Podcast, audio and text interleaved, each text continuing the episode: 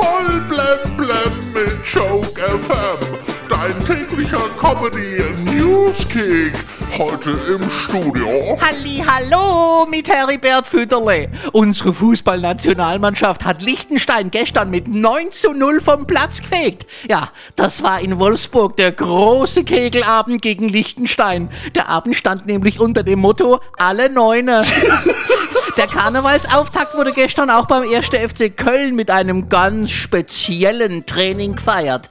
Alle sind in tollen Fantasiekostümen kommen. Ein paar Spieler hatte sich zum Beispiel als deutscher Meister verkleidet.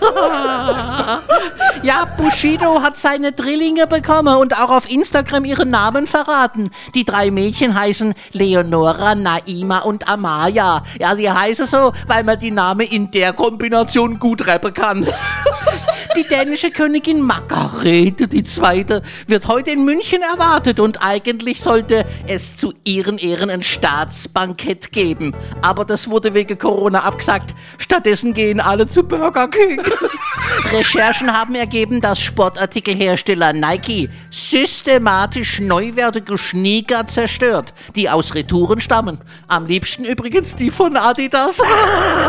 Heute ist Welttag der schlechten Wortspiele. Ja, begründet wurde dieser Feiertag übrigens von einem gewissen Karl Lauer.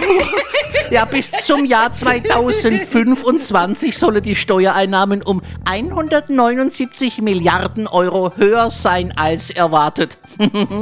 Das kann passieren, wenn man die Rechenmaschine der Firma Milchmädchen benutzt. Amerikanische Forscherinnen haben herausgefunden, wenn Frauen sich aufbrezeln, dann frieren sie kaum noch.